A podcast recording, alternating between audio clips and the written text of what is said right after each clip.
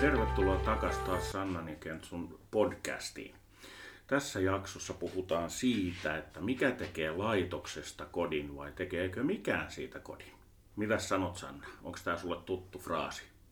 No kyllä se itse asiassa on. Ja muistan aikanaan joka ikinen laitos mainosti itseään kodinomaisena yksikkönä. Ja, ja silloin jossain vaiheessa viranomaiset sanoikin, että se ei voi olla sen toiminnan punainen lanka pelkästään, se kodinomaisuus. Mutta kyllä, tätä mietitään siellä meillä arjessa säännöllisesti. Mikä on kodinomaista ja miten sitä kodinomaisuutta voidaan ylläpitää meidän viranomaismääräyksillä. Minkälainen, mitä se kodinomaisuus oikeastaankaan niin kuin tarkoittaa? Hyvä kysymys. kodinomaisuus on sitä, että pystyykö lapsi ja nuori itse kutsua sitä laitosta omaksi kodikseen. Mun mielestä lähdetään siitä, että nehän loppupeleissä sen arvion tekee siitä, että miten he sen kokee itse, että onko se laitos vai koti. Ja, ja tästä on itse asiassa lasten kanssa hyvä monta, ei monta kertaa anteeksi, vaan keskustella joskus ja nostaa se pöydälle tämä asia, että miten he sen kokee. Ja jossain tilanteessa jotkut lapset ja nuoret kokee sen, että tämä on laitos. Kyllä, kyllä. No, niin, sano vaan. Ja sitten itse asiassa se, se on aika hyvä sellainen mittari, että kun kuunnellaan sitä lasten ja nuorten puhetta, kun he tulee vaikka koulusta, niin sanovatko he tulevansa laitokseen takaisin vai sanovatko he tulevansa kotiin tai onko heillä jo, jonkunlainen ö, oma kutsumanimi sille laitokselle? Tämä oli ihan hyvä pointti. Meillä on ihan samalla tavalla toimitaan tässä tilanteessa, että haistellaan ja maistellaan sitä ilmapiiriä ja mietitään sitä, että mikä se voisi olla se, että mitä voitaisiin tehdä sen eteen, että lapsi voisi kutsua paikkaa kodikseen. Ja miten se voidaan muuttaa se laitos niin, että lapset kokisivat sen kodikseen? Varmaankin siinä rakenteissa niin pitäisi huomioida niin paljon kuin mahdollista se, että sitä pyrittäisiin tekemään samantyyppiseksi kuin ihmisillä on omissa kodeissaan. Ja tämähän lähtee hirvittävän paljon niistä aikuisista. Eli miten aikuiset pitää tärkeänä sitä, että sinne luodaan semmoinen kodinomainen ilmapiiri. Eli t- tarkoittaa käytännössä esimerkiksi huonekaluvalintoja, sisustuselementtejä, äm, erilaisia perinteitä, mitä muuta sulla tulee mieleen? No mulle tulee mieleen se, että, että niin kuin sä sanoit alussa, että moni on kutsunut sitä kodinomaisuksi omaisiksi omia laitoksiaan ja ne on kutsunut itseään lueties miksikä. Jotkut on täyttänyt ne vaatimukset ja jotkut ei, mutta yksi asia, mikä tässä tuli mieleen, niin mennään ihan kahden vuoden taakse, niin viranomaiset itse on, on, on ruvenneet miettimään tätäkin puolta ja, ja, ja tota, ohjeistaneet laitoksia sillä tavalla, että eräänlaisia struktuureja – poistetaan laitoksista, jotka tekee laitoksista laitosmaisia. Nyt tuli monta laitossanaa peräkkäin, mutta tota, tämä on ihan, ihan totta ja todellakin niin, ää, se on tullut ar- arkeen mukaan, että esimerkiksi tiettyjä päivärutiineja ja niiden laitosmaisilla nimillä ei, ei, ei ole enää tulevaisuutta, vaan, vaan pyritään, että, että, että niin paljon kuin mahdollista ja lain ja säädösten puitteissa niin voidaan tehdä laitoksesta koti. Mutta toki on mielenkiintoinen pointti. Mä luulen, että sä viittaat nyt tähän hiljainen tuntikäsitteeseen, mikä on kulkenut mm, sijashuollossa varmaan monta kymmentä vuotta. Eli käytännössä on kyse siitä, että kun lapset tulee koulusta, niin heillä on semmoinen tunti omaa aikaa omassa huoneessa, mikä on tarkoitettu läksyjen tekemiseen, piirtämiseen, leikkimiseen. Ja se, minkä takia se on sinne rakenteisiin laitettu, niin on se, että usein meidän lapsilla ja nuorilla ne koulupäivät on tosi raskaita, koska heille on erityisen raskasta usein olla semmoisessa isossa lapsiryhmässä, jolloin he tarvitsevat fysiologisesti ja psyykkisesti sen semmoisen rauhoittumishetken. Ja tähänhän nyt aluehallintovirastot on puuttunut. Ja tämän käyttäminen on nyt, sillä on varmastikin pyritty nimenomaan siihen kodinomaisuuden lisäämiseen sitä kautta, että siellä meidän arjessa ei olisi semmoisia kiveen hakattuja struktuureja, kuten vankiloissa, vaan että se olisi vapaampaa se oleminen. Nimenomaan joo, eli tässä puhutaan siitä hiljaisesta tunnista ja jotain yhteisen tekemisen tai ulkona olemisesta, että se on aina tiettyyn kellonaikaan tietty määrä, tietty määrä ulkoilua siihen ja tähän. Eli viranomaiset on mukana tekemässä laitoksia kodinomaisemmaksi ja tämä on ihan mainio trendi. Kyllä. Mutta sitten tähän struktuuriin liittyy myöskin semmoinen kääntöpuoli, tai lähinnä siihen struktuurin vähentämiseen. Ja siihen mennään enemmän siinä meidän traumatisoitumisesta kertovassa jaksossa. Joo, toi kuulostaa hyvältä, koska se on semmoinen asia, joka tulee ottaa esille myöskin ihan sen takia, että ymmärtää sen lapsen tarpeet. Ja ne tarpeet, mitä lapsella on, ne on täytyttävä siellä laitoksessa. No, mitäs sitten, kun tämä laitos pelkästään jo, että sellaisen saa aukasta, vaatii aika paljon erilaisia lupia eri viranomaisilta. Niin minkälaisia kokemuksia sulla on näistä viranomaismääräyksistä? Et, et, lisääkö ne kodinomaisuutta? Ää, ei ehkä niinkään, mutta täytyy muistaa myöskin se, että, että, että tota, mitä haetaan. Meillä on eri tasoisia laitoksia ja meillä on perhekoteja ja sijaiskoteja ja kaikillehän on omat käyttäjänsä.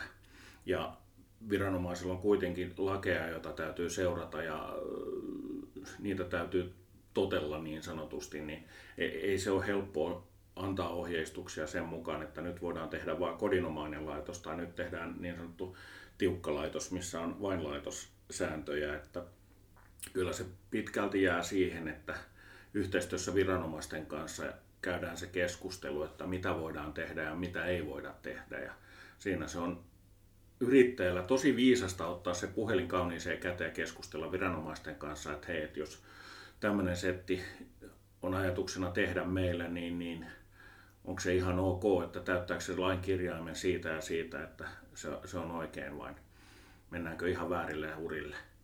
No kun sä mainitsit tuosta, että, että se tulkinta riippuu paljon siitä, että minkä tasoisesta laitoksesta on kyse. Nimenomaan. Niin äh, mulla on kokemuksia kyllä siitä, milloin meidän pientä seitsemän lapsen kotia on tulkittu suuremmaksi laitokseksi. Et mm. Onko sinulla kokemuksia semmoisista jostain ihan pähkähulluista vaatimuksista? Joo, siis tämä menee 90-luvulle perhekotiaikaan, kun meillä oli perhekoti, niin silloin äh, terveystarkastajat tulkitsi meidät isoksi laitokseksi. Siitä käytiin vähän keskustelua heidän kanssa sitten ja 90-luvulla perhekoti oli monelle viranomaiselle, jotka ei ole lastensuojelussa mukana, niin vähän semmoinen utopistinen ää, yritys ja se vaatii aika paljon keskustelua ja, ja, ja tota, ohjausta ja neuvontaa heille ennen kuin se saatiin läpi, että mikä on kodinomaisuus nimenomaan perhekodissa esimerkiksi. Kyllä. Ja mä muistan sellaisen terveystarkastajan, kuka oli sitä mieltä, että kun meillä oli tosi kaunis suihkulähde pihassa, mm. niin se piti täyttää, koska se oli turvallisuusriski lapsille, koska lapsi saattaa siihen hukkua. Niin mä aloin miettimään silloin sitä, että no mitä sitten, jos me haluttaisiin uimaalla sinne pihalle. Että eikö lastensuojelu lasten pihassa saa olla uima-allasta. Mm. Siinä on tietysti kolikolla kaksi puolta, että, että tietysti terveystarkastaja menee varmaan päälle siinä tilanteessa, mutta yleensä semmoinen keskustelu heidän kanssa ja hyvä vuorovaikutus, niin siinä löytää monta kertaa sen ratkaisuja. Mutta kyllä on esimerkkejä myöskin siitä, että se ratkaisu ei vaan löydy, ei sitten millään. Kyllä. Tämmöisestä, missä ratkaisu löytyi, niin tämäkin liittyy myös terveystarkastajaan. Niin oli kodinhoitohuone ja aika tilava semmoinen, missä oli vesipiste, tämmöinen käsienpesuallas. Ja terveystarkastaja oli sitten sitä mieltä, että koska olemme laitoksessa, niin tämän altaan ympärille pitää rakentaa seinät, jotta siihen tulee niin sanottu siivouskomero, koska laitoksessa pitää olla siivouskomero. Ja silloin me pystyttiin keskustelulla kyllä tämä tilanne ylittämään niin, että niitä seiniä ei tarvinnut rakentaa. Kyllä, ja mä voin sanoa, että, että meillä on ollut valtava apu meidän terveystarkastajasta.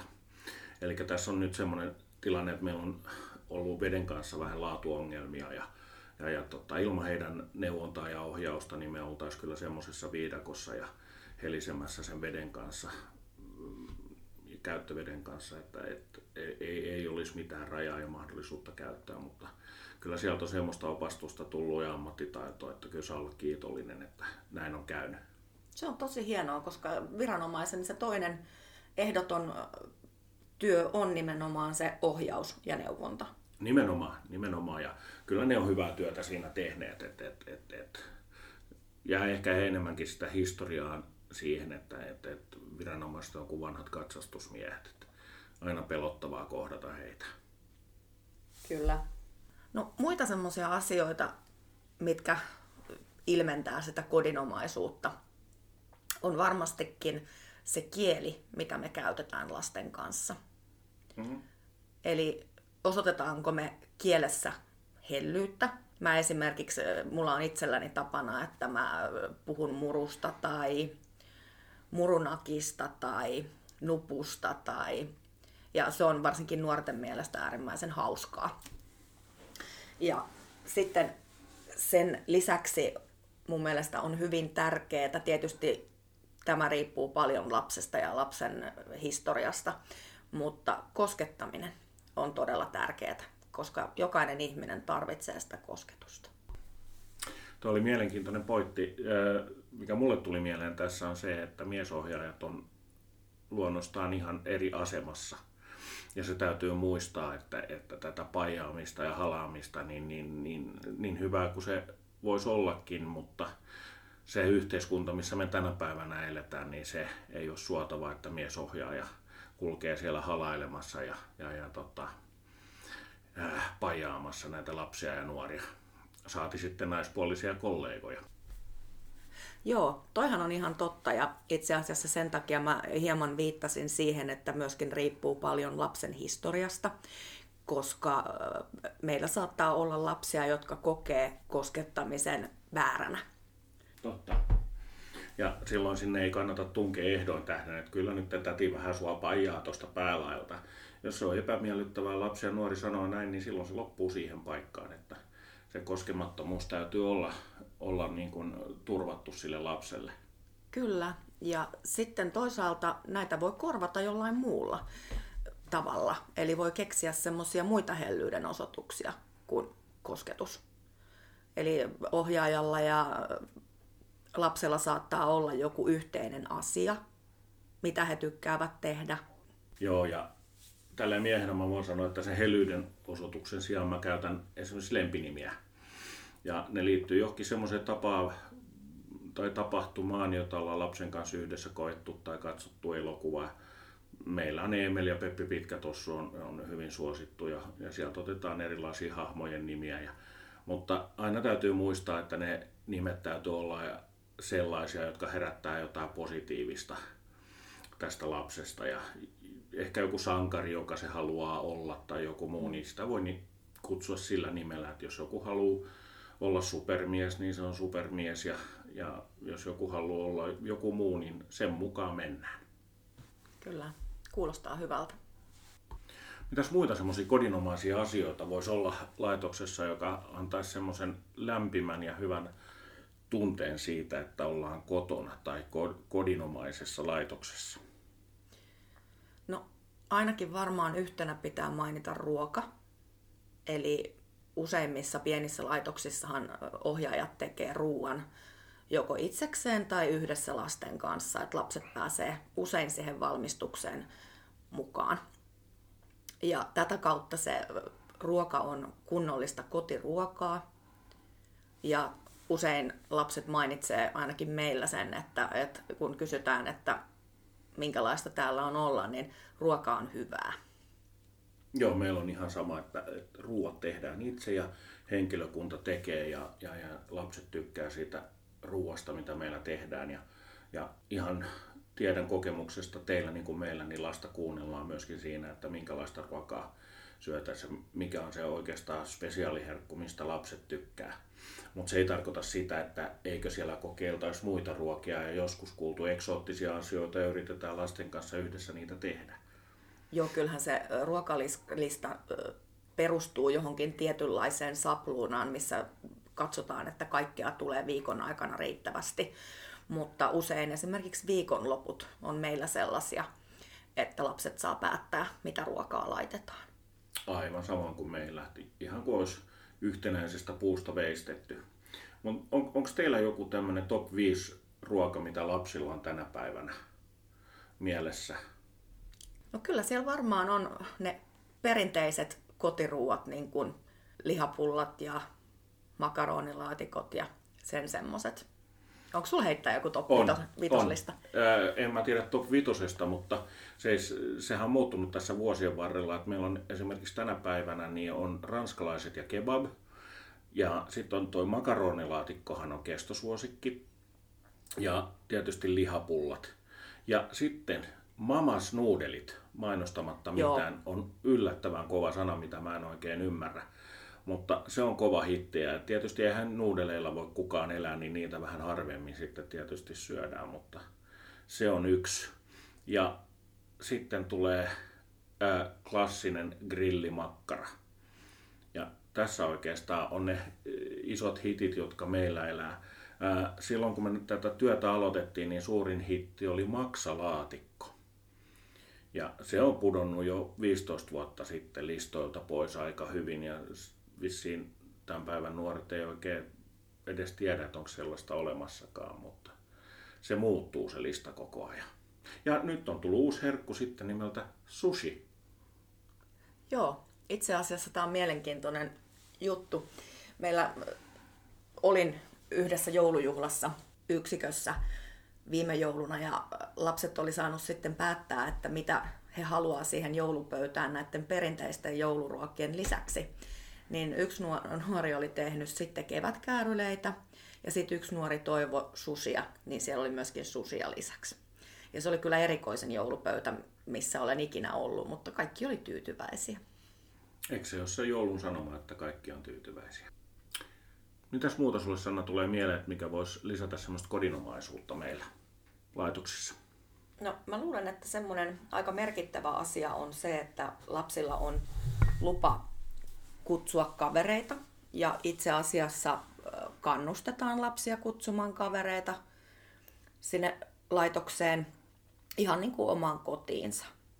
Ja siinä on itse asiassa semmoinen toinenkin hyvä pointti, niin kun on paljon ihmisiä, kenellä ei ole kokemusta lastensuojelulaitoksesta, niin se myöskin samalla hieman hälventää niitä epäluuloja, mitä usein on.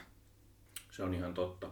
Tämä on sen verran mielenkiintoinen aihe muutenkin, että millä tavalla voidaan sitä kodinomaisuutta lisätä, onko sitä tarpeeksi näin, niin nyt olisi ihan mukava myöskin kuulijoista, että hei ottakaa kantaa, laittakaa ideoita, kysymyksiä meille sinne Instaan, niin, niin voidaan sitten vähän käydä niitä yhdessä läpi, ettei tämä jää vaan mun ja Sannan jaaritteluksi, että mitä on sulla ja mitä on mulla ja, ja näin. Kyllä. Miltä tämä kuulostaisi, Sanna? Siis mä mielellään toivoisin. Mä voin itse asiassa vaikka avata tästä keskustelun Instagramissa. Joo, eli jos teilläkin on toiveita aina näistä jaksoista ja jotain mieleen, niin avataan keskustelu Instagramissa, käydään siellä ja me voidaan sitten podcastissa purkaa tämä tilanne. Ja tulevaisuudessahan meillä on myöskin sellainen mahdollisuus käydä vuorovaikutuskeskustelua puolin ja toisin ja kutsuu joku teistä vieraaksi tänne keskustelemaan meidän kanssa. Joo. Mitä Sanna? Joo, ilman muuta. Mutta pitäisikö meidän lyhykäisyydessään vielä vähän pähkäillä siitä, mikä nyt puhututtaa meillä kollegoiden keskuudessa liittyen tähän koronaan ja maskien käyttöön? Hyvä idea. Mitä ajatuksia sinussa herättää se, että työntekijöillä olisi siellä arjessa maskit kasvoilla? Se on kyllä haasteellinen ongelma, koska totta, me ollaan niin lähe, läheisissä tekemisissä toistemme kanssa, henkilökunnan kanssa ja lasten kanssa, että turvaetäisyyksiä on mahdoton pitää. Ja se, että siellä juostaan maskin kanssa mukana, niin se maski ei kyllä siinä tilassa anna sitä turvaa, mitä voisi kuvitella. Esimerkiksi joudutaan riisumaan maski, kun ollaan ruokailemassa, juodaan kahvia, lapsilla on, on se tilanne, jotkut tarvii nuoret apua huoneaskareissa. Se ei onnistu kyllä maskin kanssa tämmöisessä laitoksessa tai edes kodinomaisessa laitoksessa, että se on todella haastavaa. Mutta kaikista näistä koronamääräyksistä ja tur, turvista täytyy silti pitää huolta. Ja se tarkoittaa sitä, että laitoksen ulkopuolelle liikuttaessa, niin maski on oltava mukana ja päällä. Kyllä. Ja kyllä niin kuin kaikissa laitoksissa varmasti tällä hetkellä pestään ja puunataan, että siihen olen kuullut vaan, että menee aika paljon päivästä sitä työaikaa siihen, että desinfioidaan pintoja ja pestään käsiä ja muuta sellaista. Mutta sitten sekin pitää muistaa näissä maskeissa, että kun meillä on hyvin erityyppisiä lapsia, niin toisinaan meidän lapsilla ja nuorilla on vaikeuksia tulkita meitä muutenkin, niin silloin kun meillä on kasvot piilossa ja he ei näe meidän esimerkiksi kasvon ilmeitä, niin se tulkitseminen vaikeutuu huomattavasti. Se on totta. Mutta näistä päästään toivon mukaan tässä eroon, kunhan, kunhan saadaan rokotukset, että koko valtakunta on rokotettu, niin tämä painajainen on ohi. Kyllä. Mutta eiköhän tämä olisi tällä erää purkissa. Joo, eli muistakaa, ottakaa kantaa, lähettäkää kysymyksiä ja, ja selvitellään yhdessä sitten jatkoja ja otetaan uusi jakso, että mikä voisi olla tämä kodinomaisuus. Mutta siihen asti hei, ei muuta kuin hyvät päiväjatkot kaikille. Ja... Joo, ja kiitos, että olitte mukana. Yes, se on moro. Moikka!